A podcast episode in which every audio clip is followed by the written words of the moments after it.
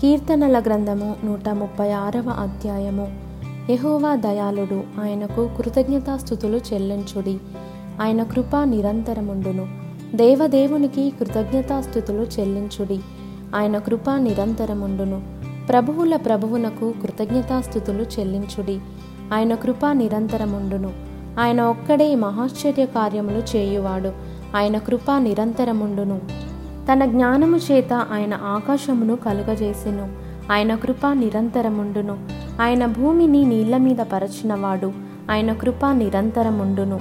ఆయన గొప్ప జ్యోతులను నిర్మించినవాడు. ఆయన కృప నిరంతరముండును. పగటి నేలుటకు ఆయన సూర్యుని చేసెను.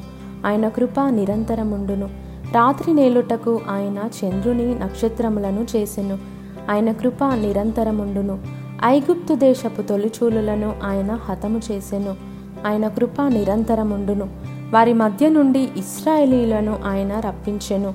ఆయన కృప నిరంతరముండును. చేయి చాచి తన బాహుబలము చేత వారిని రప్పించెను. ఆయన కృప నిరంతరముండును. ఎర్ర సముద్రమును ఆయన పాయలుగా చీల్చెను. ఆయన కృప నిరంతరముండును. ఆయన ఇస్రాయేలీలను దాని నడుమ దాటిపోజేసెను. ఆయన కృప నిరంతరముండును. ఫరోను అతని సైన్యమును ఎర్ర సముద్రములో ఆయన ముంచివేసెను.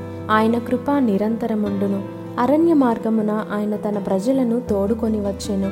ఆయన కృప నిరంతరముండును. గొప్ప రాజులను ఆయన హతము చేసెను. ఆయన కృప నిరంతరముండును. ప్రసిద్ధి నొందిన రాజులను ఆయన హతము చేసెను. ఆయన కృప నిరంతరముండును. అమోరీయుల రాజైన సీహోనును ఆయన హతము చేసెను. ఆయన కృప నిరంతరముండును. భాషాను రాజైన ఓగును ఆయన హతము చేసెను. ఆయన కృప నిరంతరముండును ఆయన వారి దేశమును మనకు స్వాస్థ్యముగా అప్పగించెను.